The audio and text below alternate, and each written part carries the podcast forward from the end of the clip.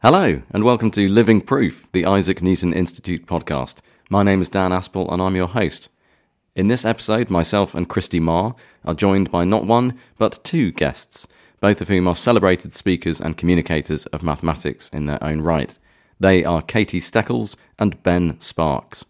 Between them, they have a tremendous amount of insight and advice, both broad and technical, to share. It's a fascinating and valuable hour of conversation. We hope you enjoy the episode.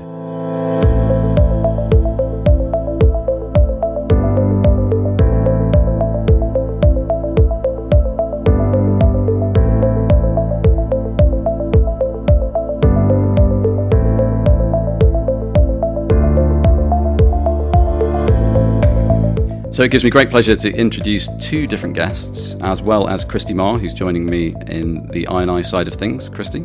Hi, nice to see you. But we've got two guests with us today, and they are Katie Steckles and Ben Sparks. Katie, nice to see you today. Hello, hi. And you too, Ben. Thanks. Hi. So, for the benefit of listeners who don't know you yet, I was wondering if I might ask you to give a brief introduction to yourselves. And um, I, it's very obvious that they could look you up online as well, and you both have fabulous websites which give excellent biographies of yourselves. But shall we go with you first, Katie? Uh, yeah, well, I guess uh, the way that I usually describe myself is that to say that I am a mathematician. Uh, and I know there are some people who would potentially disagree with that, given that I don't currently research mathematics in a maths department.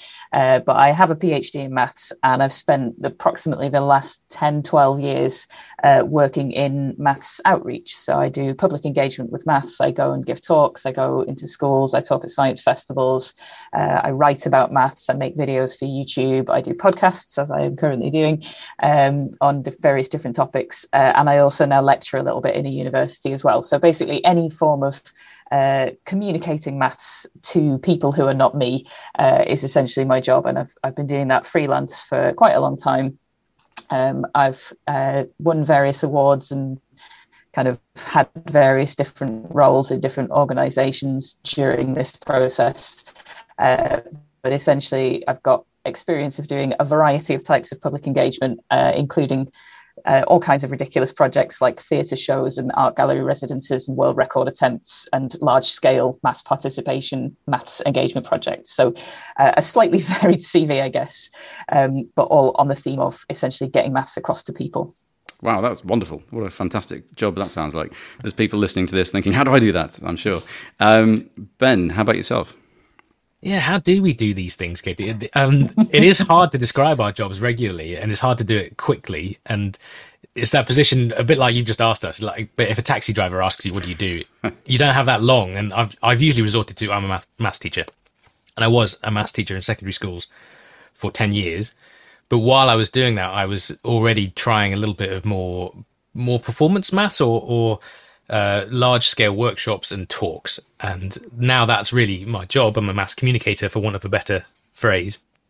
And I work for the Advanced Maths Support Program, which is a government funded project to support maths education. But I do a lot of outreach for them, uh, some teacher training and teacher professional development too. But I I feel very lucky to be, for half of my time, employed by them to talk about bits of maths to students quite often that might be worth knowing about, even if they're not going to be on an exam.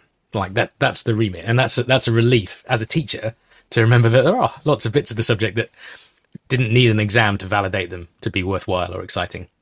But that's half a job for the AMSP, and I'm based for them at the University of Bath because they employ me through the university. And so the other bits of my job, uh, I told you this wasn't short. Sorry, uh, that's quite the right. two other bits of my job. Um, partly freelance as a maths communicator, much like Katie, and I work with Katie regularly on all these range of crazy projects, including talking, delivering stuff, writing, making crazy art things.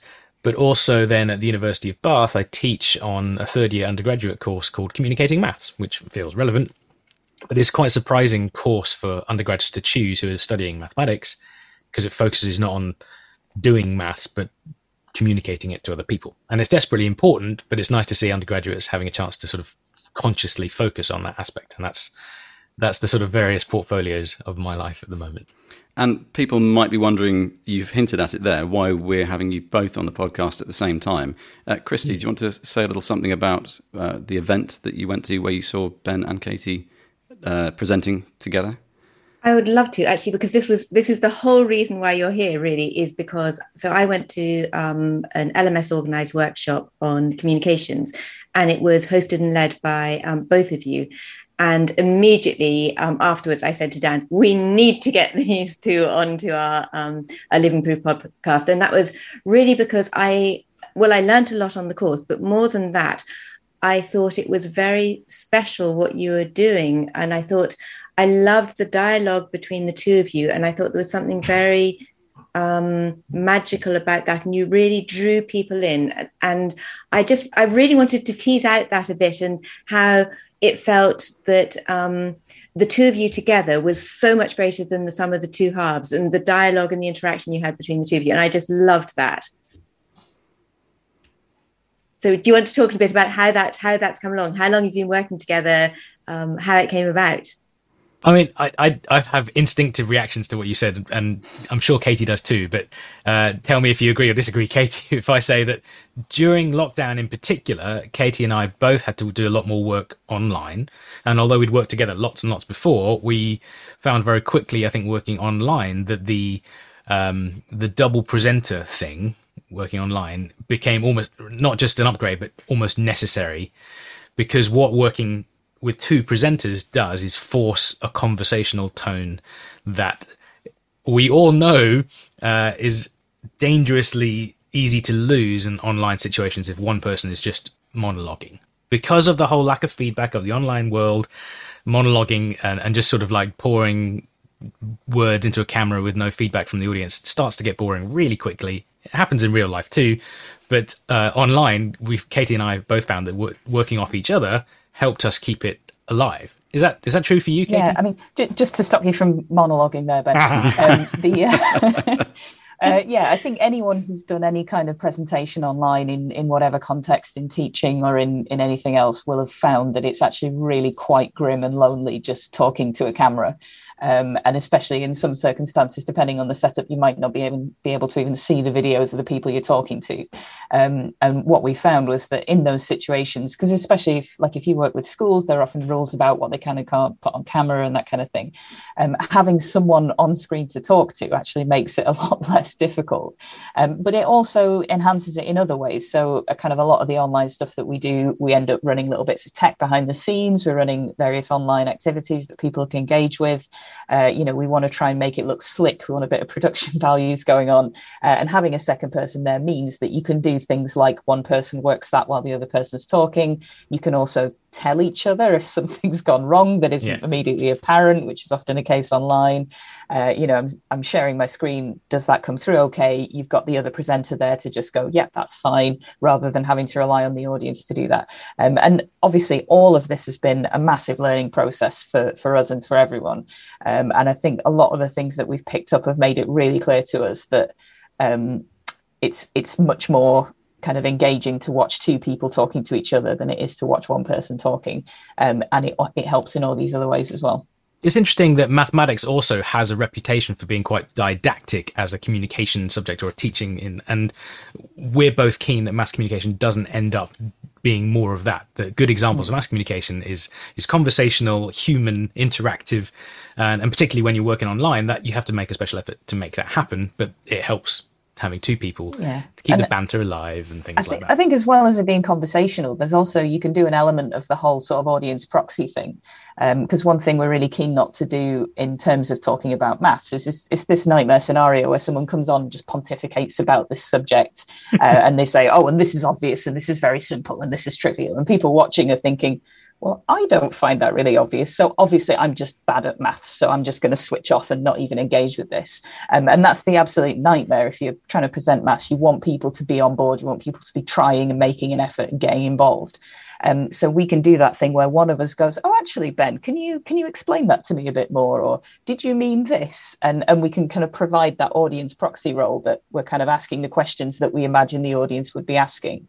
Um, yep. If we spot that someone's either missed out a bit of explanation or um, you know there's something that they're talking about that isn't necessarily as obvious as they think it is, we can kind of jump in and and kind of provide that role.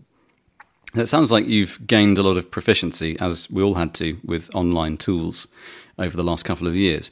Has there been a considerable reward from that? I mean, obviously, you can reach a lot more people a lot more frequently if you're not having to have so much travel involved and not having to go to physical events, which require a lot of logistical setup. Uh, is, has it been a good thing? Has it been a good thing for you both? It's, I think it's mixed. yeah, it's yeah. mixed. Uh, I think because, as you say, there's definitely um, a broader reach, so people can join in with things that otherwise would involve a lot of travel, both in terms of the presenters. Us, uh, obviously, we live at opposite ends of the country, so we're not going to be able to work together unless we actually go somewhere and meet up. Um, and certainly prior to the pandemic, we did often have a lot of video meetings where we would work out what we were going to do at the event a few weeks time where we were going to be in the same place. Um, it also means the audience can join from from various different places and i know there's a lot of people who found it really helpful to be able to um, join events that otherwise would be logistically too difficult for them to get to. Um, and as we, we often try and reinforce with people there are things that you can do online that you can't do as easily yeah. in person. Um, kind of interactive stuff and getting people using computers and technology and thinking about maths in that way as well.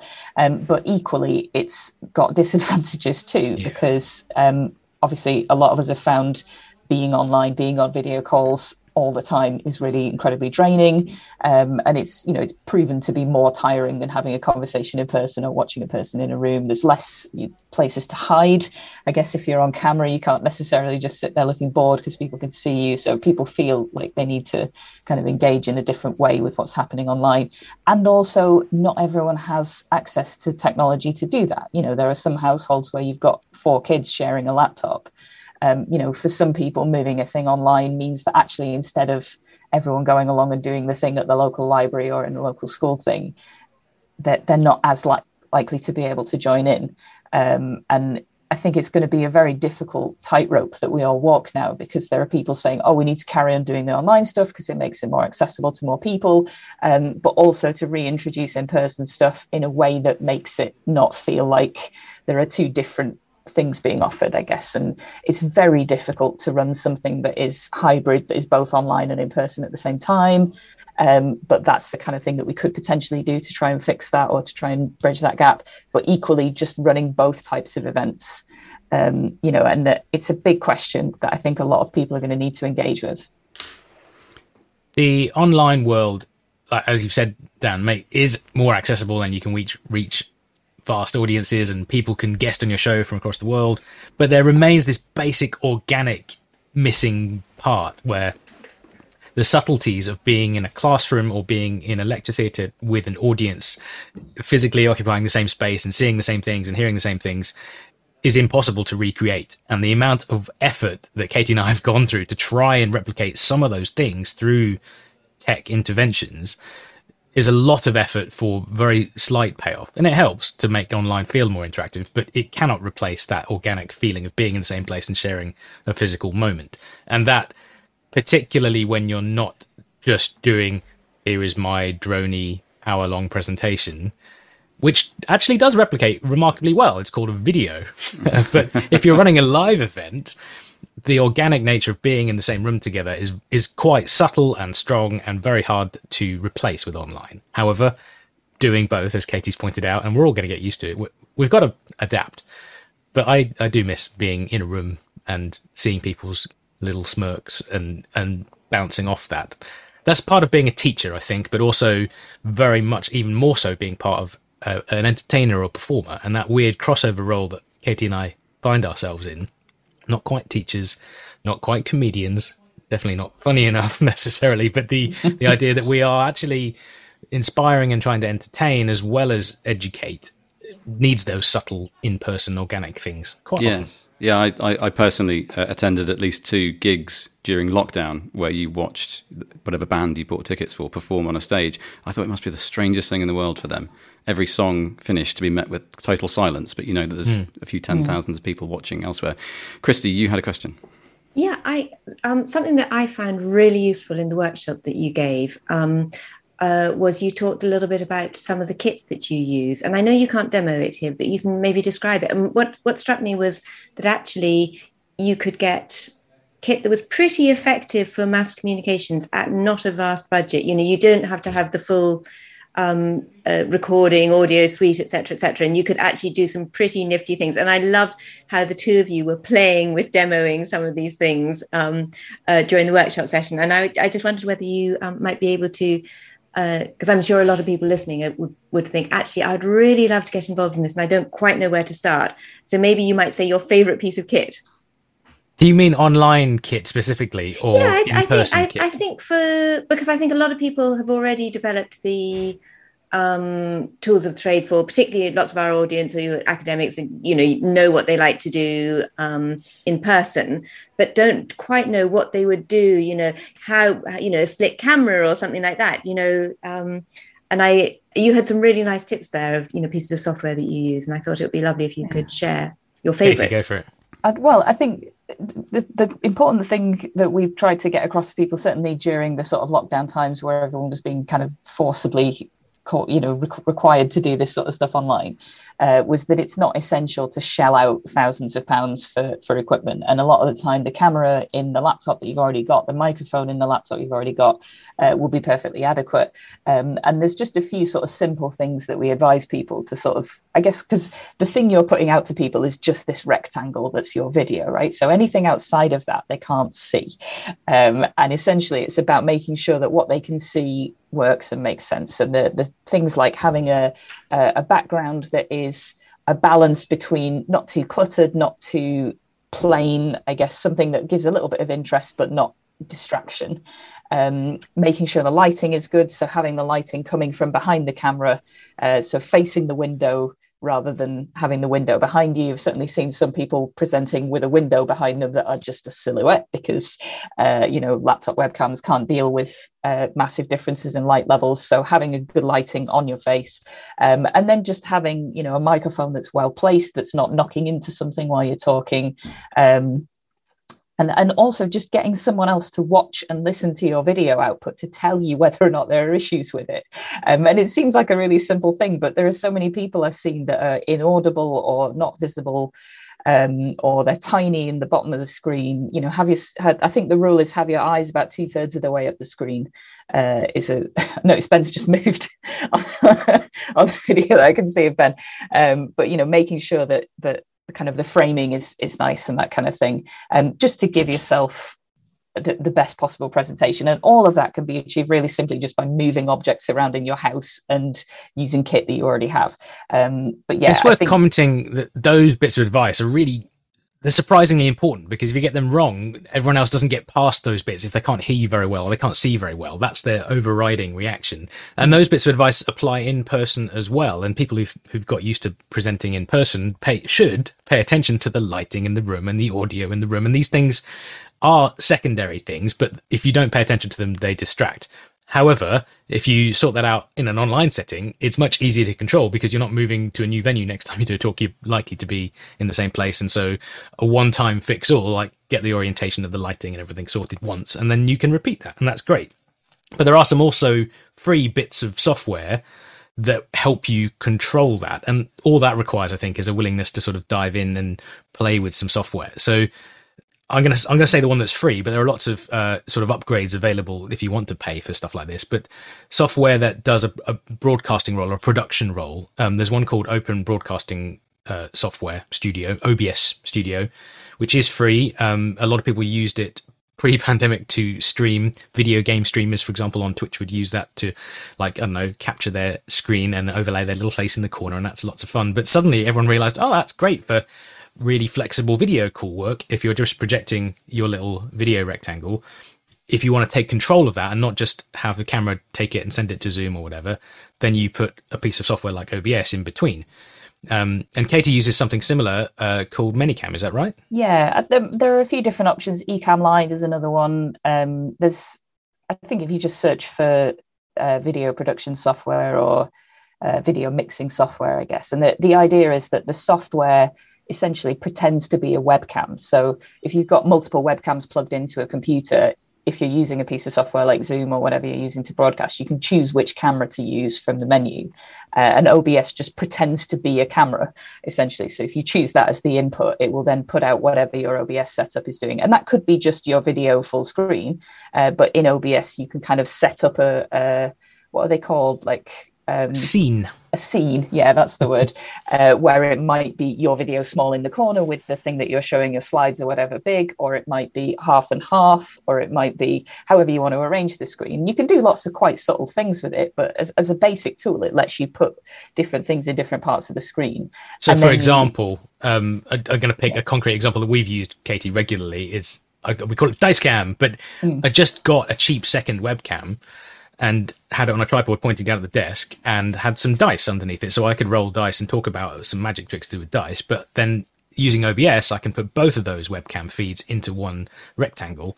And without even having to share a screen or anything complicated in an online setup, I just make my video have half my face and half dice cam. And if you wanted to, you can then you just get creative. You can put anything else. You can put your PowerPoint through the video if you want to do that sort of thing. Mm. And once you realize the tools are available, the feeling of power is quite heady. In fact, it's uh, quite yeah, I, I, think there's obviously a, a, a, massive spectrum of people from someone who doesn't have any experience with this technology, doesn't want to engage with it. You can share the screen on your computer. You can put some PowerPoint slides up. You can share that. It will appear alongside your video, and that's perfectly good for for most purposes. And I guess again, it's a case of getting someone else to watch what you're doing and tell you what it looks like. Um, and I think as someone who's got kind of an eye on I, I, call it production values, and it, it, sounds like an overblown term, but it's essentially that like just uh, a little bit of care for making sure that what you're doing looks professional, I guess. Um, so it, it kind of grates very slightly with me when someone says, "Oh, I'll just share my screen," and they share their entire desktop, and you can see all their files and all this stuff, and then they, you watch them load up PowerPoint, you watch them hit play on the presentation, and you just think there are ways to do that. So you can now present a PowerPoint uh, slideshow in a window, and then you just share that window rather than sharing your whole screen, and it's just sort of little subtle things like that, which I think we've picked up quickly, just because we don't want to come across as being uh, unprofessional in that way. And obviously, if you're not experienced with this stuff, it will take a little bit of time to deal with it all. But it's, I think it's kind of having that care and having that um, that willingness to have the thing that you're putting out there look as slick as possible.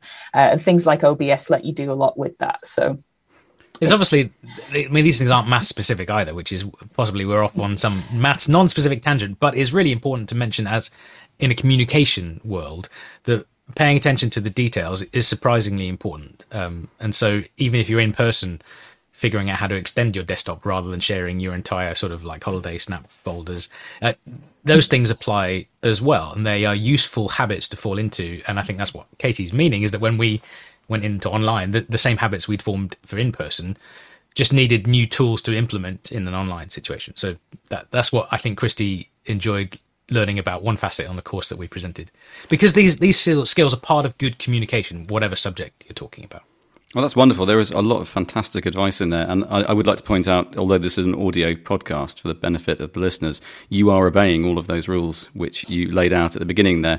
And i'm not at all. I've got a big window behind me. I look dreadful in comparison. You guys are beautifully lit. Um, to go from the very specific advice you've just given, which will be hugely appreciated, I'm sure, let me go to something much broader. And, um, and as you hinted there, Ben, go back to maths. Uh, tell me about communicating maths as opposed to communicating any other science. Is there something unique about communicating maths? This has come up a lot in recent discussions that Katie and I have been part of. There's even a group called Talking Maths in Public um, that Katie and I run a charity, and there's a conversation in the WhatsApp group based on that that's talked a bit about this. I'll put one idea out and let, let Katie react to it, and then I'm sure I'll have more ideas to react to there. But I, have often said that um, maths is more like the science of ideas, and as a result, compared to the science of I don't know physical objects that some people call physics and science of biological things like biology. Anyway, you get the idea. You can pick up things and hold them and point to them and put them under a microscope. In in maths, those physical tools are unavailable, and when you're trying to communicate it, you are there's much less physicality to show people. And that tends to mean that people start talking abstract stuff about ideas without anything to particularly show very easily. And that's not always the best medium for an audience to to pick up what you're trying to get across to them. So the the art is taking the science of ideas and these abstract forms and trying to make them concrete enough to introduce to someone who may, who's maybe hearing it for the first time. And that's why it's different from talking about other science, perhaps. Yeah, I think there's a lot of tools that we can use. And again, a lot of this may well be applicable to communicating things other than maths, but uh, things like analogy, there's lots of really mm. nice metaphors that mathematicians often use to try and communicate these things. Because if it is something very abstract, um, you know, it's a lot more helpful if, you know, you're talking about, for example, modular arithmetic to talk about a clock face. Um, and it's the classic sort of analogy that people use. But kind of grounding things in the reality that people are familiar with is always a really helpful thing to do. Uh, things like telling stories, like putting a, a either a, a, story about yourself, about a time that you've interacted with a thing, or even the story of the person who discovered this thing, or a story where this piece of maths became useful or became relevant or was applicable. Uh, that's a, a, really engaging thing to do. I think storytelling is one of the classic engagement techniques that people often uh, go on about. And th- there's also things like using using surprise using the unexpected things that come out of mathematics. Sometimes, you know, maths can let you do stuff that you wouldn't, wouldn't imagine would be possible um, and kind of packaging that in a way that makes it impressive you know making sure that the point comes across that this is maths that's allowing me to do this impressive thing. Um, and almost in the same sort of way that a magician would the sort of wonder um, you know the awe at the, the, majesty of the beauty of mathematics in the universe. I mean it's a bit overblown but genuinely sometimes you see mathematicians talk about how beautiful maths is as a subject. And i think getting that across to people is also really helpful as well. Um, but it's it's about kind of combining all of these tools thinking about your audience, I guess, primarily thinking about where they're coming from with it, what their level of knowledge is, what their level of experience is, um, and how they perceive the universe to some extent, uh, what they're going to find interesting about it. And if you need to find a real world application of a thing in order to get people hooked into it, as a pure mathematician, this is something that I find um, a slightly slightly difficult pill to swallow. But real world applications are a really nice way to to interest people in maths. Uh, you know, doing a physics demo and then explaining that maths, you know, makes this whole thing work uh, yeah. and that kind of thing. Um, and also occasionally just showing them the actual beauty of the the machine under the hood when you lift the lift the top off it, how things work inside. Also, kind of kind of works and that, that's sometimes the tension in mathematics is that a lot of the maths that mathematicians appreciate is um, from other people's point of view sometimes called the gory detail. Like and diving into the gory detail to an audience that's not ready for it has a, a, one outcome. And we know that everyone including good mathematicians can get put off by something they're not ready to follow along with.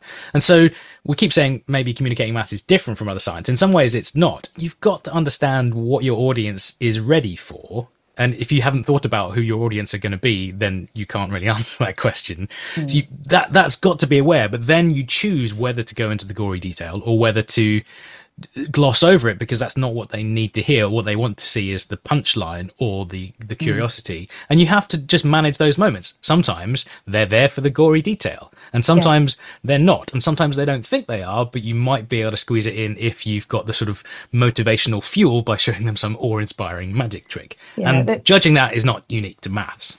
There's an aspect to this that that kind of yeah, as, as Ben says, it may be that you don't actually need to communicate the gory detail. And I think in an education context, people think of it very much as like a pyramid of knowledge. Oh, we need to explain this before we can explain this, and then we need to explain this. Um, but actually, I've seen some really nice communication, like you know, Radio Four programs where you've got a mathematician explaining some incredibly technical piece of maths. Um, and there was a wonderful moment I remember once where someone was explaining something, and they just said, and then you know, subject to some particular conditions being satisfied, you get this, and it was this wonderful sideswipe of just what was clearly several years worth of someone's research. Uh, you know, like obviously the, the technical details of this proof, but actually what people care about, what people want to hear about is the result. And often you can just sort of swipe away this pyramid of knowledge and present something that people will go, that is sufficiently interesting that now I think this subject is something I want to learn more about. And maybe they'll go away and read about it themselves. Maybe they'll never get to the level of maths where they'll understand the particular thing that you were talking about, but it won't put them off it, I guess. And it's mm. it's about your audience. I think this is something that in the communication workshops that we've done, me and Ben very much bang the drum all the way through um, to the point where people get absolutely sick of it that knowing your audience is absolutely crucial. And one of the things that really winds me up is when people say oh i'm doing a i'm doing a talk. Um, and i say oh what's the audience? Because uh, i always say that that's my thing i always say. Um, and they say oh it's just you know the general public. And it oh, it really grates on me because that's not a thing, right? There's no such thing as the general public. So if you're doing your talk uh, in the middle of the day on a weekday, the audience is not going to be the general public. It will be people who are available during the day on a weekday. So people who either uh, maybe retired people or school groups who've been brought in, or uh, you know people who are sufficiently interested in your talk that they would take a day off work in order to come to it. You know, it will give you a very specific subset of people and you need to be aware of that going into whatever it is you're doing. And you know I'll, I'll, consider when i think about an audience for an event i'll think okay my audience here is year nine students who are coming to an event on a saturday morning who've been chosen by their school so they're probably quite keen. They may not necessarily be as knowledgeable but they might be uh, you know more prepared to put up with doing something until they understand what it does. You know like the there's a lot of subtlety to it that you need to kind of factor in when you're designing uh, not just a talk but actually on the fly as you're doing the talk you need to kind of adapt to what people are re- reacting to what what the responses are that you're getting and that kind of thing that's something um, i wanted to pick up on that the yeah. um, there's no such thing as a general audience but what you might see occasionally is someone who's experienced at communication in general taking what looks like to be what they thought of as general audience and making it work and then doing the same talk to an audience which is very different and somehow making that work. And what you're seeing then is them being aware that there is no such thing as a general audience, that they're always reacting to what's in front of them and adapting in these subtle ways by getting audience feedback, by looking at their eyes, by asking questions in such a way that they get some responses to adapt it for the audience. And they might change the structure of their presentation or workshop or event based on that subtle feedback. But it's not that they are expecting all the audiences to be the same, that they're just doing it slightly more an unconscious live level. And that's what comes with lots mm. of exposure to different audiences. It can look like, though, that they're just planning one talk uh, for any audience. And, and I don't think that's true. And it's an illusion we need to sort of bust. well, equally, I've seen that done badly, though, right? Well, true. We, well, I mean, I feel like we've all seen the talk. yeah.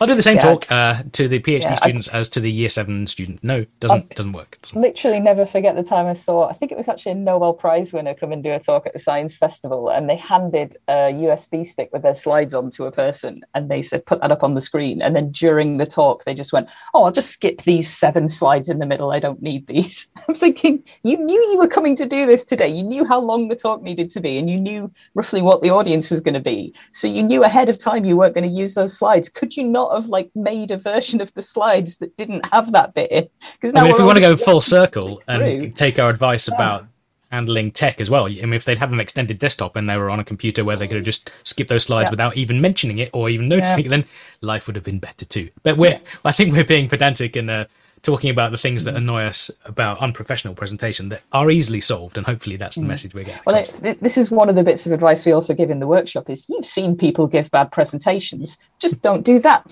Whatever you've seen them do that you think oh that was awful. Why did they do that? Just don't you know and it, i think certainly in academia there's been this tendency to sort of learn what it means to give a talk or give a seminar or give a presentation. Like you see people giving these seminars and everyone is sort of nodding along apart from a few people at the back who've definitely fallen asleep. Um, and they're, they're very used to people giving presentations that are unengaging. They're just putting out the content they're just talking to themselves essentially. Um, and then you learn that that's what giving a presentation is. Um, you know in that sort of academic seminar context you see people doing what other people are doing. You see people writing papers in the style that of the papers that they've read that are dense and impenetrable and not sufficiently well explained. And that's the kind of thing that kind of self perpetuates, I guess, unless people are prepared to say, no, look, someone's going to read this, someone's going to watch this presentation. I'm thinking about my audience, I'm thinking about them and what they want to see and what they want to hear and how much explanation they're going to need. And that improves it for everyone, I think.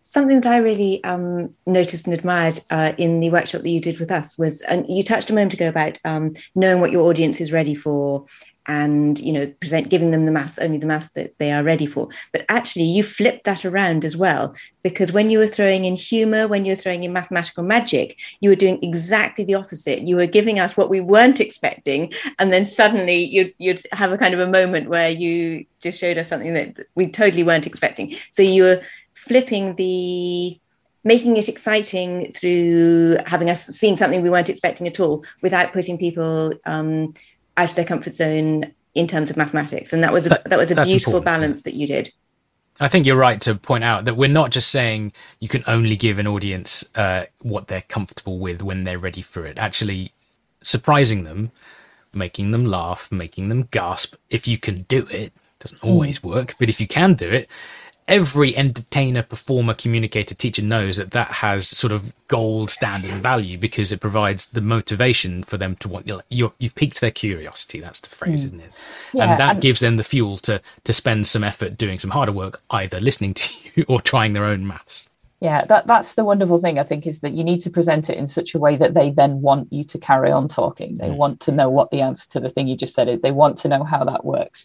Um, and it, it's especially nice it's a technique that comedians and, and magicians often use is that you get them to realize something. Mm. like you get a penny drop moment in their own heads and it may be that you've very carefully constructed that. You've set it all up so that you know exactly when they're going to realize the thing. But the fact that they've done the realizing makes or, so much more engaging for them. Even one step back, if they've asked the question, if, like if you basically want to answer a question in your talk, uh, and you say, I'm going to answer this question. And they're like, well, I don't care about that question. But if you can set up some starting point where that question is the most obvious burning question elephant in the room, they're like, but why does that? And you're like, well, let me tell you. And then suddenly, instead of you enforcing your mm. sort of uh, your ranty lecture that you wanted to communicate. They've asked the question. Now you've got permission to give your ranty lecture in a way that they are they've asked for it, basically. Yeah. And it can be set up, and that that's again not math specific, but maybe it is really quite important in mathematics because maths is often, as all audiences know, hard. Particularly hard to follow the reasoning of someone who spent ages and hours thinking about it, and you're trying to catch up in a matter of seconds as they do it live. You have to give them some fuel to motivate that hard work of concentration, and the surprise or curiosity really helps. On that subject, could I ask you both for an example of something you do currently in your presentations which you really enjoy? Is there a favourite thing which it could be a reveal, it could be a, a question, whatever it is? I would love to hear it. That's a good, good question. Like, what is the favourite? I mean, I have some candidates. Katie, I don't want to. Do you want more thinking time? Do you want me to go first? Maybe, yeah, go for it. Yeah. Okay, well, I'll pick one that I have used for probably the better part of 15 years at the opening of a talk, which happens to be called The Creation of Number and ends up being about the history of numbers as we use them. And basically, it's a philosophy talk and a history talk and a talk about humanity dealing with, uh, trying to understand how the world works. But hey, it's about maths in the end. But I, I asked the question at the very beginning to the audience and give them time to discuss it. Where do numbers come from? Now, in the terms of maths discussions, this is kind of a cliche question. What I'm really getting at is do we think they are created by people or possibly animals or not? In which case, they may be discovered and they're out there. But I found very early on that doing a talk which is quite heavy on philosophical detail, you they need to have some ownership of that question. And so giving them a chance to discuss that question, watching the small fights break out as religion gets involved and various people bring up the topic of dinosaurs, I guarantee all of these things happen every single time. And because I've asked this question enough, I have, I've literally got some of the QI klaxon buzzers ready to go because I know about eight or nine different answers they are going to give me. And I know roughly what order they're going to turn up in. And if I'm ready on the buttons, I'll, I'll trigger the buzzer in, in a pure comedy moment. But the thing is that question, sets up the rest of the talk. So that it's not quite a reveal, but it's a question which the majority of 16 year olds say, if I'm talking to them, have never thought about. But it's about something they use literally all the time, numbers. And so there's some permission to ask about something they're using all the time. And as soon as you sort of do the teacher fight back any answer they give, I ask another question. And they're like, oh, it came from cavemen. And I'm like, well, what about before cavemen? And like, oh, dinosaurs. And, and you can see how the answers are incredibly predictable at this point. But because I know what's going to happen, I can manage the comedy, I can manage the surprise, and I can manage the curiosity.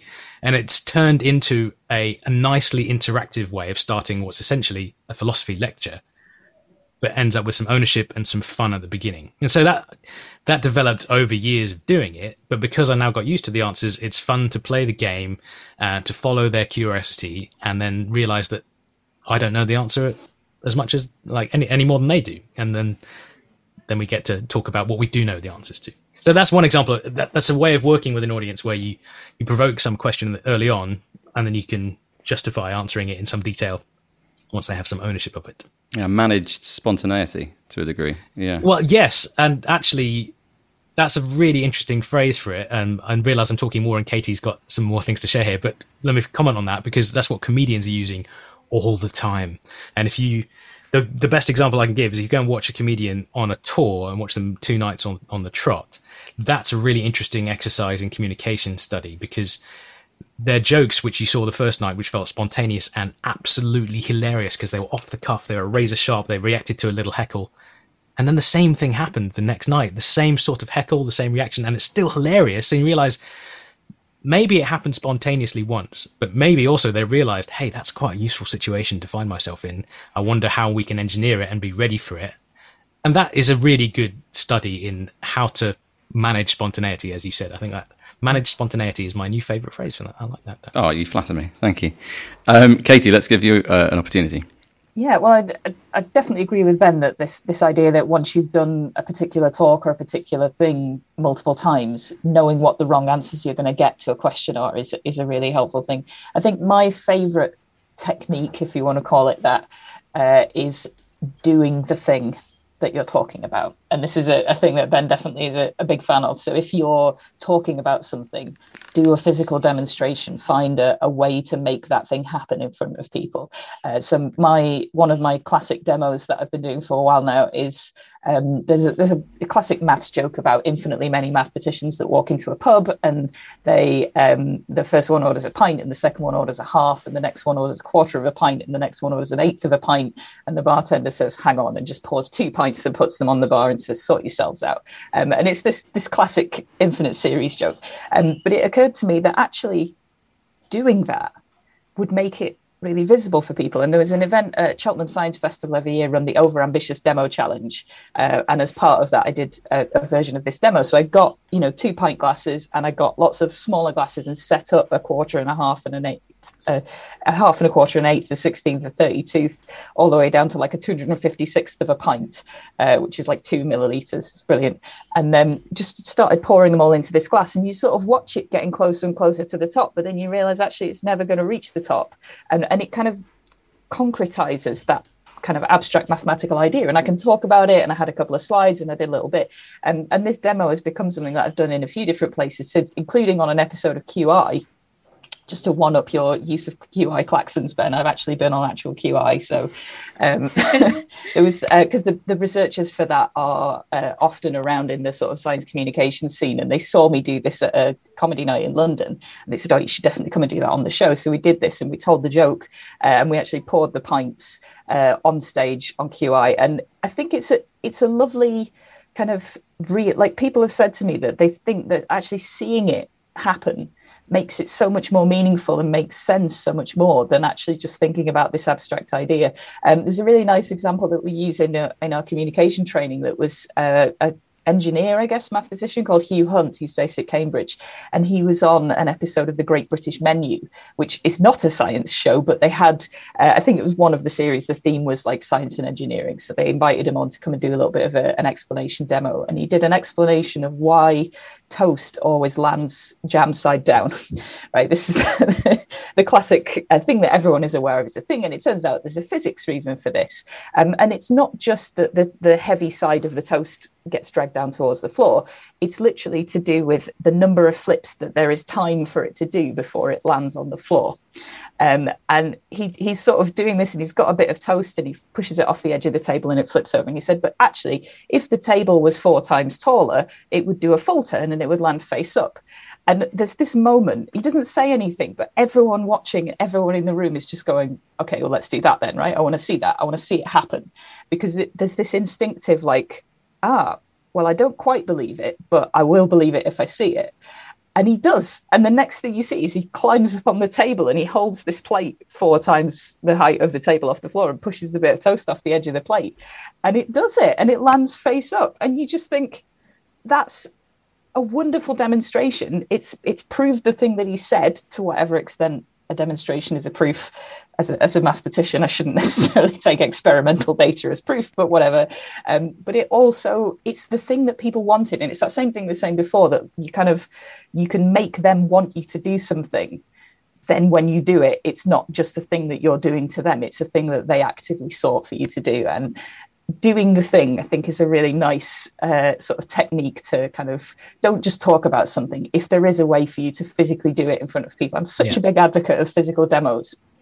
Particularly because maths is this science of the ideas and those ideas are abstract but they have concrete consequences or they might do or they might be able to make predictions about the real world and that's kind of why we do the abstract stuff. So it's we don't fully close the circle unless we come back to the but let's see it and i want to give another one minute example of this um, since we're bigging up colleagues james grime is a very well-known maths communicator and mathematician i remember having a chat to him about a new talk he was designing about um, uh, error correction codes and transmitting things securely without losing information.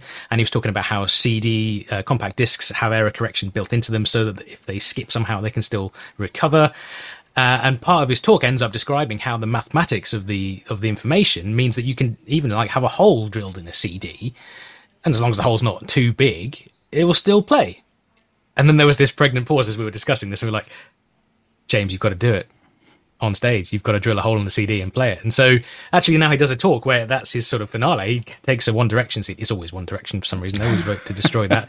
Put a hole in it uh, and try and play it. And that physicality of using the mathematics for something and then saying, wait, does that actually work? And then actually seeing it as part of your communication, whether you're doing a video or a live show or something.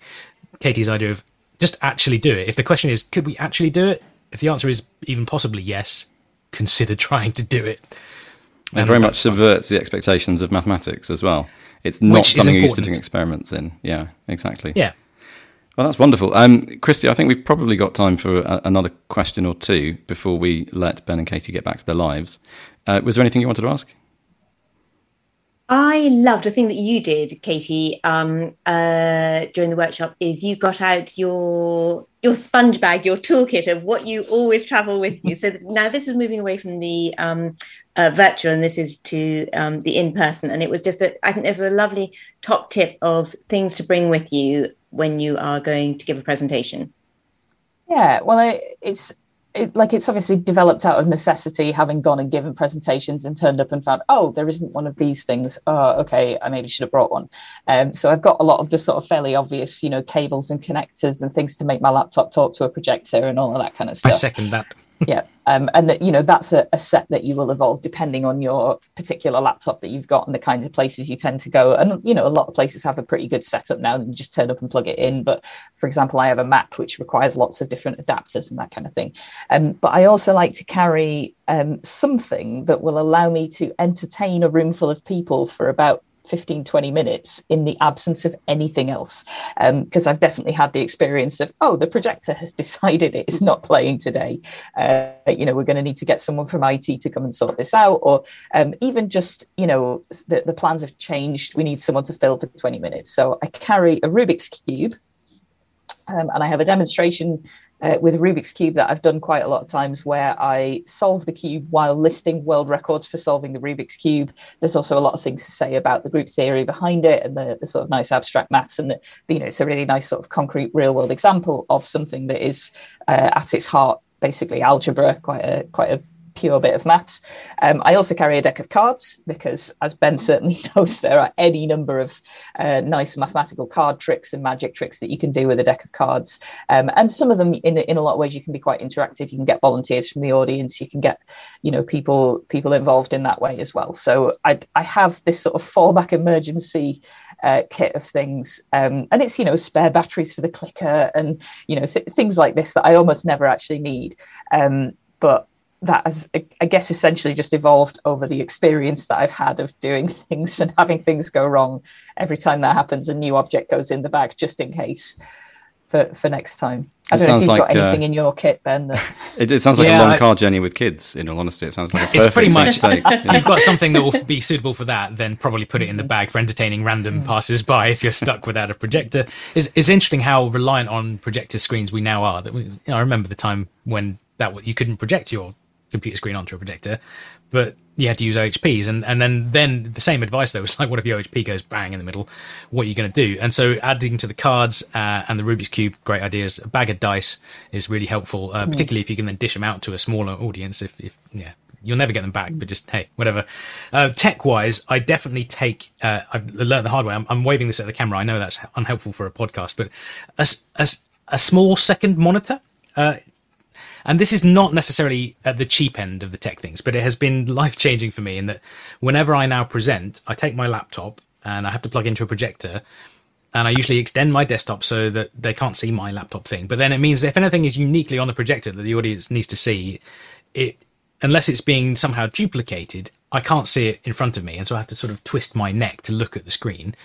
If I have a little portable second monitor, it doesn't have to be big, um, and I got a USB one that doesn't need a a display cable, then I can duplicate the projector behind me in front of me. And I guess in the professional trade, they'd call it a comfort monitor, so you can see what's on the big screen behind you. But being able to rig up one of my own means I've used it every time for the last 10 years now that I can do demonstrations that I'm doing interactive and live, which has a certain sort of appeal on stage. But I can look at the screen in front of me instead of craning my neck and using a keyboard and trying to type behind me. And so that, that changed my presentation habit, and that's a tech thing along with the, the dice. And in fact, I also carry a book. Uh, usually, usually when I'm leaving the house, I'm like, oh, the book's gone. I just grab a random book off the shelf, uh, and I use that book in a, a magic trick where I claim to, uh, well, I clearly actually memorized the entire book. Uh, but that's sort of I'm not I'm not going to give all the details away. I'm sure you could guess there are various ways of doing it. It's a classic trope of magic, the book effect, where you claim to do something physically impossible with memorization. But there's various ways you can use math to do it, and that's a useful thing that doesn't need a projector and it's a physical prop, and that will keep us busy for as long as we need. Mm. I think on, on the topic of being over reliant on projectors, I think that is also a, a, thing that, that we try and think about. So I've done quite a few, uh, certainly short bits, like if I'm doing a 10 minute bit as part of a longer show or whatever in the sort of comedy or entertainment context. A lot of science festivals now have variety shows where they put on uh, a bunch of different people. But I've tried quite a half quite hard often to develop bits that don't need any slides. Mm. Um, and some people I've talked to have said, God, that's terrifying. Like, God, how could you manage without any slides? And you don't, I don't want it to be a crutch. I don't want it to be a thing that I need, that I rely on. Um, and obviously, it's very useful to have slides, but it depends what you're using them for. And I mean, Ben and I could go on for hours about bad slide design and about not putting too much information on slides because otherwise everyone's just standing there reading it. Um, but mostly when I use slides, I'm just putting up a picture of something or I'm putting up a single word so that people know how to spell the thing I've just said so they can look it up online, right? It's it's not for me, it's not about the information coming through on the slides. So often I'll be able to do a bit where I literally just stand and talk to people or I've got a, a physical prop that I do a little demo with um, that that will quite happily fill 10, 20, even half an hour um, because I think it's important to be able to work without slides as well. And um, it's a, definitely a very instructive thing if you have someone who's very used to working with a slide deck to think about could I do this without using a slide? Could I do this? Could I leave out this slide that I usually have for this bit and instead talk directly to people? And it, maybe it's more engaging, maybe it feels yeah. more human to just kind of be having a chat with them and, and kind of using your gestures and your facial expressions to kind of communicate something.